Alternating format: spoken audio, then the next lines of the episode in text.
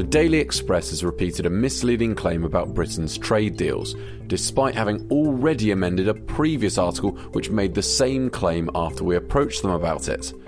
For the second time, the Express wrote that since Brexit, Britain has been able to strike new free trade deals with 70 countries worth over £760 billion. But as we've already told them, this figure refers to the total value of the trade in 2020 between the UK and countries with which it had a trade deal, not the additional value of the deals themselves, which will be much, much less.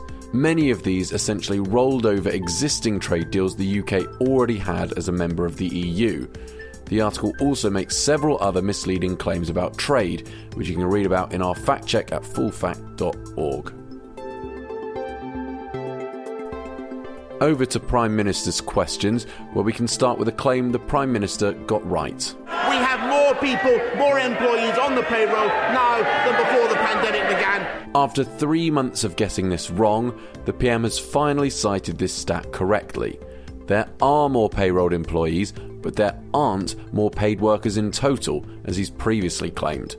When you include the self employed, there are about 600,000 fewer people in work than there were just before the pandemic. We now have the fastest growing economy in the G7. Mr. Johnson has said this two weeks in a row now, and it depends on the period of time you're looking at. It's true if you look at change over the most recent 12 months of data, but the UK is fifth if you look at change over the last quarter we have data for. Over the course of the pandemic, the UK has the second worst growth in the G7.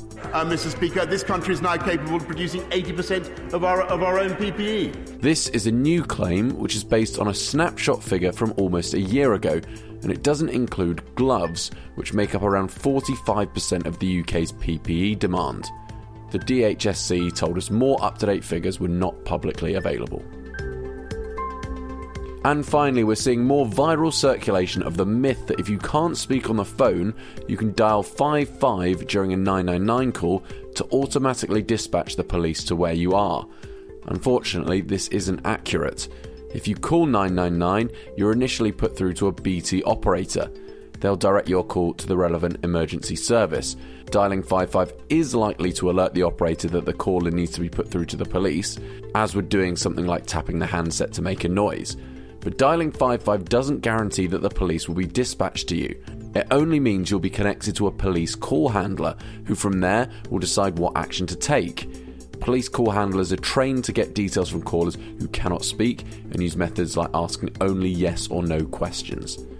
That's all from us this week. I'll be back with more of our independent, impartial fact checks next Saturday morning.